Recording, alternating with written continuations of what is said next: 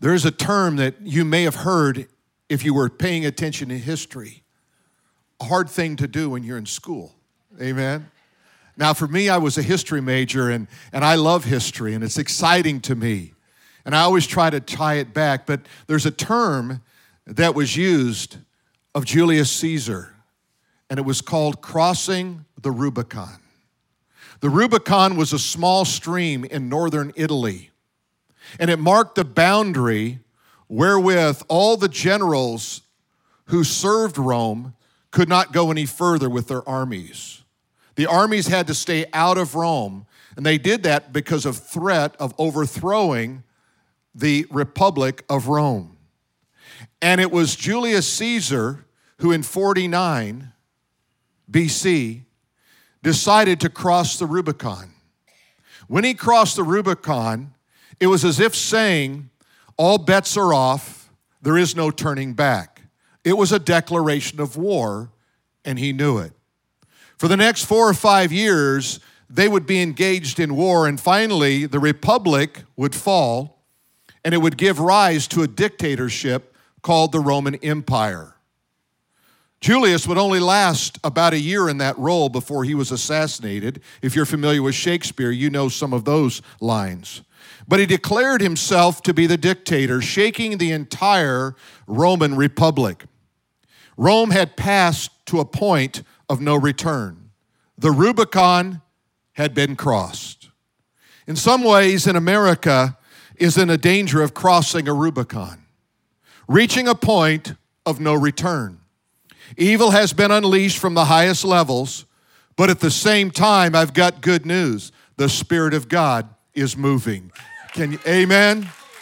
I have never seen a time where I really believe the Spirit of God is moving more powerfully than He is right now. I want to show you a couple of pictures. This is from last week at Esperanza High School. And I want you to see, just folk, just leave that one up there for a moment. I want you to see this is during the lunch hour of students at the high school. They're listening intently to the Word of God as Pastor Allen is preaching the, the gospel to them. Now, I don't know how many's there, but if I'm a good guesser, that's at least 150, maybe 200 people. That's on their lunch break they're making a statement. When they go in there, they're telling every one of their friends and classmates, I'm going in and it's called the Jesus Club. So it's, it's not the religious club, it's the Jesus Club. You're going into the Jesus Club. And uh, we should be starting Canyon soon, and we've got two more on the schedule that we're going to start. And we're going to infiltrate the places where people need to hear the gospel. Amen? You know, when you come to a point of no return, there is no turning back. Hell may pour out evil on the land, but you refuse to bow to the spirit of the age. Your only option when you cross the Rubicon is victory. You have found your personal Rubicon when you say, I'm not turning back from Jesus. I'm not going to compromise my faith. There is no turning back. God's plan for the age will override all that the enemy has planned. Trust me. You might see these minor victories or these people get away with things in high offices, but tr- trust me, that's temporary. God has a plan, and that plan is greater than the plan of man. You know, the thing that made the church the strongest in the first century was when they faced persecution because all of a sudden they realized, wow, we had no idea that we were hated like Jesus. Jesus said, if they've hated me, they're going to hate you. Don't be shocked when people don't want to hear your message. Don't be shocked when they think you're crazy for going to church. Don't be alarmed when people say, Are you kidding me? Because you're committed to God. That is normal. If they're not saying that, you should look at your own self and see why you're not getting a reaction out of people. We ought to, we ought people ought to look at us go, you are crazy. And you go, thank you. Amen. I want to be crazy for Jesus. You see, God's plan of the age will override all of this. The church will stretch beyond the limits of culture and government. When you push people far enough, the enemy will always overplay his hand. And when he overplays his hand, guess what the church does? Oh, no, you don't. Wait a minute, we're going to find ways to win because no weapon formed against you will prosper, says the Lord. This is the heritage of the servants of Almighty God. You see, we will not be shaken in either mind or in spirit because God has not given us a spirit of fear that we might fall back into, but one of love, power, and of a sound mind. And guess what? You can do all of that with a sweet spirit. You don't have to be mean, obnoxious. You don't have to you don't have to raise up and somehow, you know, get mad at people because they don't agree with you. Just love them as Jesus loves them. When you determine you're going to stand, you will not be silenced. You will not bow down to the spirit of the age. You will put on the whole armor of God and you will take up the sword of the Spirit. You will cross your Rubicon. You see, when Jesus rode into Jerusalem on March 30th, AD 33, you say, How do you know the date? Well, it's a very complicated process, but it actually it was given in the book of Daniel the exact day when Jesus would ride in and you can calculate it up. Daniel predicted it 600 years before that and the date was exactly March 30th, AD 33. And when he rode in, he knew there was no turning back. This was his Rubicon. A prophetic announcement of the coming Messiah was found in the book of Zechariah, chapter 9 and verse 9. Listen to it. Rejoice greatly, O daughter of Zion. Shout out, O daughter of Jerusalem. Behold, your king is coming to you. He is just, having salvation, lowly, riding on a donkey, a colt, the foal of a donkey. You see, when Jesus mounted up that donkey to ride in on that day, he knew exactly what he was doing. He was fulfilling prophecy written 500 years earlier by Zechariah the prophet. No one would be in doubt who knew the scriptures. Not the Pharisees or the Sadducees, those were the religious leaders of, the, of, the of Judaism. They knew exactly what was happening in that moment. The timing was unmistakable. Jesus was making a declaration. He is the Messiah. He is the King of Israel, and every eye was fixed upon him. What's really interesting, if you read the story in the Luke's account, you'll notice that the thing that follows, the story that follows him riding in Jerusalem, is when he goes in and he overturns the tables in the temple and said, My temp, my house shall be, my father's house shall be a house of prayer for all people, and you have made it a den of thieves. Now, you might think about the lowly Jesus riding in and, and cute kids saying Hosanna and waving palm leaves, but I want you to know Jesus powered up. He went in. I mean, can you imagine this? This is the scene. A lot of people get this wrong idea of Jesus. Like, you know, he's like this milk toast, passive little guy that walks around, you know, giving the peace symbol all the time. Well, I want you to know he was a strong man who really believed, had conviction. Had conviction. See, he was meek, but weak, uh, but not weak. See, meekness is power under control. Weakness is obvious, it's just weakness. He came in and he was meek, humble, but he was strong and a person of conviction. That's what God calls us to be.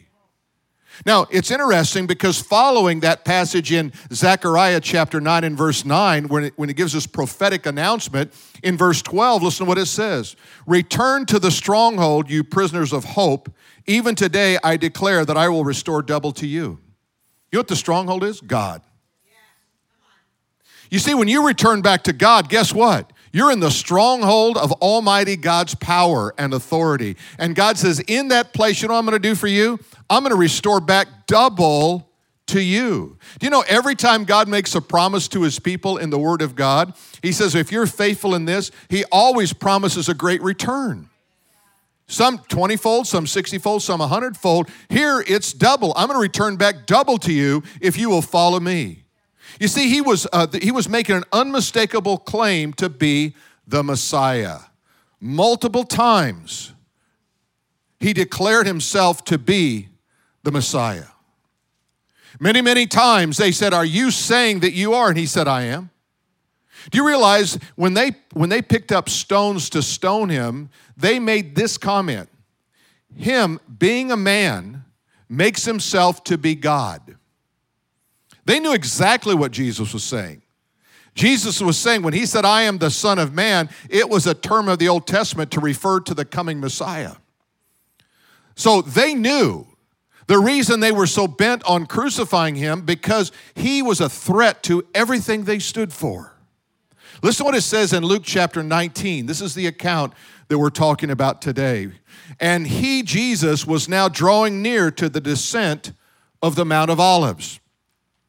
The whole multitude of the disciples began to rejoice and praise God with a loud voice and with mighty works uh, of all the mighty works they have seen. Can you imagine they're standing there and one of them saying, Do you remember when he raised Lazarus from the dead? Do you remember, do you remember when he healed that young girl? Do you, do you remember when he walked on the water? Do you remember when he multiplied the bread? And this talk was going on. They were talking about the mighty works of God. Do you know when you start talking about what God's doing in your life and you start hearing people talk about what God's doing in their life, you know what happens to you? Man, your spirit jumps.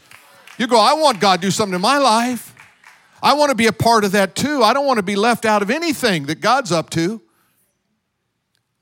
And it says, uh, and they said, Blessed is the king who comes in the name of the Lord. See, this was a messianic term. This was saying this is the promise fulfilled in Scripture. Do you realize that Jesus fulfilled about a hundred Old Testament prophetic words in the Old Testament? They were fulfilled in his life. You say, well, couldn't a guy just engineer that and kind of figure out how to do a bunch of them?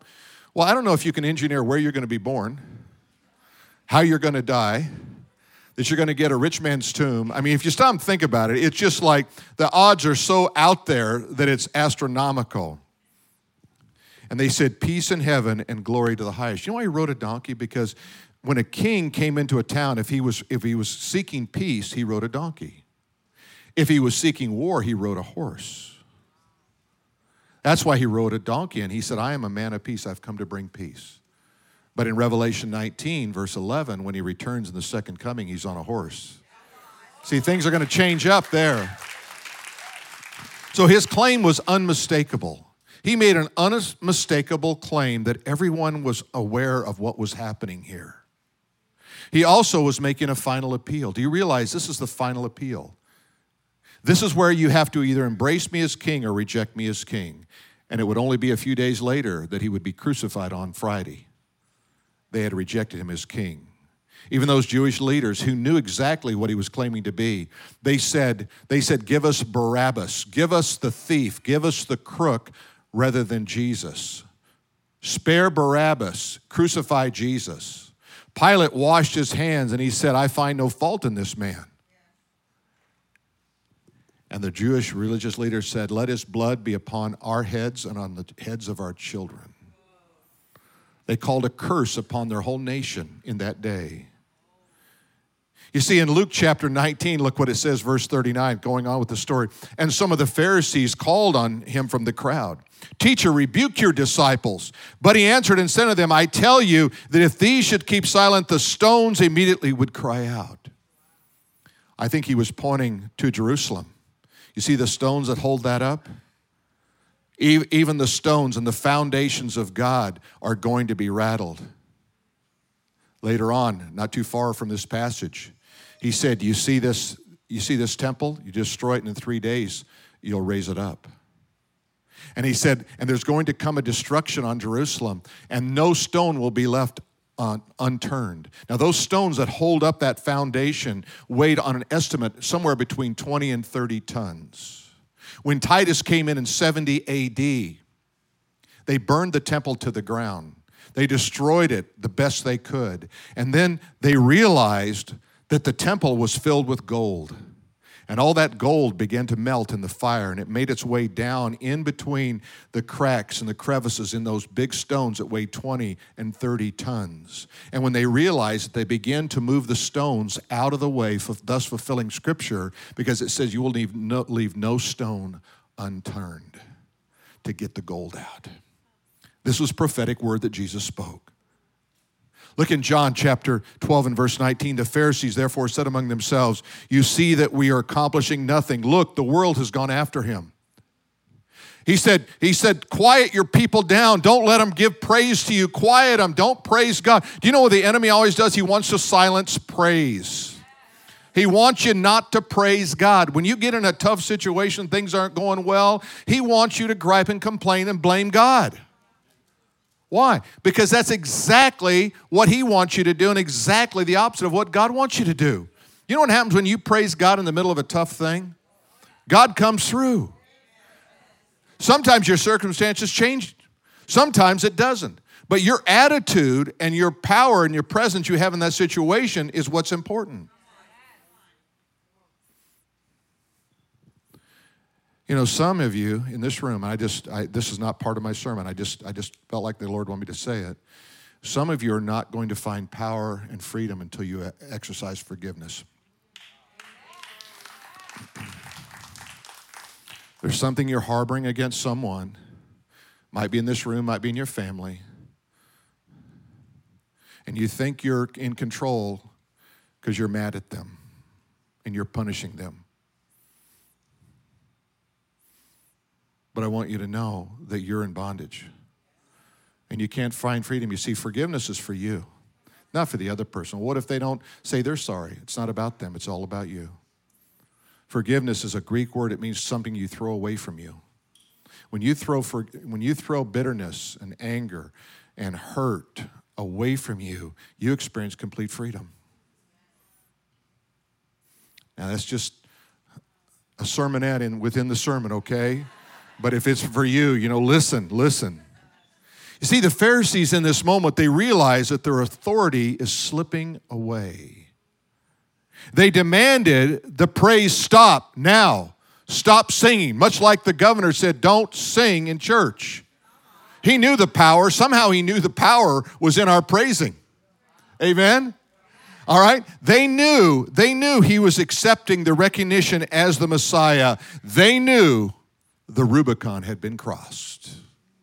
It was too late. Matthew chapter 21 says this When he had come into Jerusalem, all of the city was moved. And it's the Greek word where we get our word seismic, an earthquake. They said, they said basically, when he came into the city, the whole city shook like an earthquake would shake a city. And they said, Who is this? Who is this that is shaking the very foundations of our very city? Who is this? The multitude said, This is Jesus, the prophet from Nazareth of Galilee. Oh, they knew that name. Many times they tried to arrest him and catch him and put him into prison, but somehow he eluded them because it wasn't his time. You see, even on the cross, it says he could have called on legions of angels to rescue him, but you see, he did not because he was fulfilling his mission. Father, forgive them for they know not what they do. It was all about redemption, about forgiveness. See, the eternal impact of the Messiah. I want you to get in your mind that, that scene on that Jerusalem day with those palm branches, crying out, Hosanna, crying out to the King. You've got him in your mind? All right, now let me read to you Revelation chapter 7. After this, John said, I looked, and behold, a great multitude that no one could number now, this is during the time of the tribulation on earth. He said, John said, I was writing, and there were so many people, I couldn't even write, I couldn't come up with a number of how many there were. I couldn't even estimate. Other times we see that there looks like he's estimating, and he'll say there was about 5,000 there at the feeding of the 5,000. But that was just men. I didn't even count the women and children, John says. But here he writes, he says, I saw a great multitude that no one could number from every nation, from all tribes and peoples and languages, standing before the throne and before the Lamb, clothed in white robes. And look what it says with white palm branches in their hands. What is going on here? This sounds like what we read about on Palm Sunday, doesn't it? What is happening in this passage? Let's read on. And they were crying, crying out with a loud voice Salvation belongs to our God who sits on the throne and to the Lamb. This sounds like the next generation of Palm Sunday, doesn't it? Who are these people? What is this great multitude that John said he could not even number? Well, scripture tells us in Revelation chapter 7 and verse 14 these are the ones who came out of the great tribulation and washed their robes and made them white in the blood of the Lamb. These were the martyrs who suffered during the tribulation because they refused to, to bow their knee to Antichrist. These are those who did not get raptured. These are those who mostly are Jews. These are those who are saved in the kingdom under the auspices of that, under the watch care, under that, that, that crushing dominance of that anti God spirit of Antichrist. But you see, something's going to happen soon, and I don't know when. But soon there's going to be a rapture taking away of the true church. Not all the people who call themselves Christians, the true church who've really been redeemed and born again. They're going to be taken from this earth. The Bible says that, that God is going to take the restraints off. The restrainer will, will stop his efforts, and this whole country, this whole world will be turned loose into utter chaos under the one who's called the man of peace, who will say, I can bring order. And all you have to do is just bow your knee to me, worship my idol, and just receive the mark on your hand or on your forehead, and it's all going to be good. But some say no. We remember now. I remember a, a, a, grandmother. I remember an aunt, an uncle. I remember a dad. I remember a brother telling me about this time. I remember there was something coming, and this is it. And I will not bow my knee in that moment. I will stand for Jesus. The Bible says there's coming a day when every knee will bow and every tongue will confess that Jesus is Lord to the glory of God the Father. Let it be in this day that you bow the knee. Let it be now that you bow the knee and say, I will follow Jesus. Jesus said this in Luke chapter 9 and verse 23 If anyone desires to come after me, let him deny himself, take up his cross daily, and follow me. That is normal Christianity. I got to die to self every day. I got to take up my cross every day. I got to follow him every day. In Matthew chapter 7, it says, Enter by the narrow gate, for wide is the gate and broad is the way that leads to destruction. And there are many who go by it, because narrow is the gate and difficult is the way which leads to life. And there are few. There are few. Can I just remind you, there are few who will find it. The majority of the population of planet Earth will not find Jesus. But if you found him, then tell someone else. If you found him, follow him every day. If you found him, live for him, honor him. Follow the, the rules of the kingdom, which is found written in the word of the living God. This is the truth. This is the life. This is the way. Jesus said, No man can come to the Father except by me. That if you confess with your mouth the Lord Jesus and believe in your heart that God has raised him from the dead, the great promise is this you will be saved, redeemed, rescued. What great message that is. That's why the gospel is called the good news. The good news. I heard a story of a family that visited a church and they had a cross right in the center of the stage. And they were just kind of trying out churches, you know, kind of like you do a restaurant. And uh, as they were leaving, the mom and dad were talking, and one of them liked the music, one of them liked the sermon. And, you know, the, the teenager said, uh, I don't know. And they were talking about all the different churches they tried out. And uh, little boy said, You know, I want to go to that positive church. What's the positive church? Well, that one with the plus sign on the on the stage. hey, it's a plus, all right. It's a plus to follow Jesus. Amen. Amen. Let's stand with me, would you? Stand with me and let's uh, let me just uh, lead you in this prayer. If you've if you've uh, if you were moved today and you said, you know, Pastor, I I've got some unforgiveness in my heart. I want you to be released today. I'm going to pray, first of all, for that. You can, you can repeat these words if you want. You can say them softly where you stand or sit, or uh, you can shout them to the rooftop, whatever. But it, it's a prayer of release. Pray like this Dear Jesus, I need to be released from bitterness, from anger, from unforgiveness. I can't carry this weight any longer. I ask you to set me free. Give me a spirit of love toward that one who hurt me.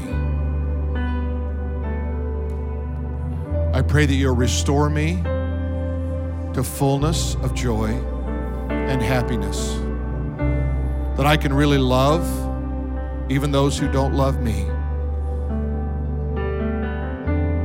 If that was your prayer, just thank God for releasing you right now. Just release them. Release it. You know, that person that you just released might not even be alive. They might be dead. They might be unwilling to talk to you. That's okay. It's not about them, it's about you. Now, I'm going to show you something. This is really important for everyone in this room. This is really important. Here's how you prevent slipping back into the same old anger pattern again. Are you ready? All right, so what I want you to do is I want you to imagine that person is standing in front of you right now that you just forgave. And I want you to say to them, I forgive you. And then you just go on and just whatever that pattern is for doing this, doing this, doing this. And I want you to know um, I totally release you from anything that you have over me because I release you from everything. And here's this here's the key. Here it is. Ready? Now Jesus, I'm going to put a cross between me and the offense. And I'm not going to go back to that offense except through the cross because it's the blood of Christ that cleanses us from all sin. And unforgiveness and anger and hurt is sin. It's never justified. So, Jesus, I plead the blood of Jesus over me, over my situation, and I put a cross between me and the offense and the offender, and I refuse to go back there except through the cross. And if you go back through the cross, you're going to go back in love. Amen? You're just going to go back in love. Say, I just, I can't help but love you. I don't want to love you. Darn it. But every time I go through the cross, I just want to love you. You see, it's when you take the cross out and you let the offense become your God, that's when you get trapped. Satan loves to trap you. He got you, he got you by the by the big toe. Man, not gonna let you go. Amen. You just gotta say no to that. No to that. If you've never received Christ, I want you to receive Christ today. I want you to leave here with your name written in the Lamb's book of life. Amen. Amen.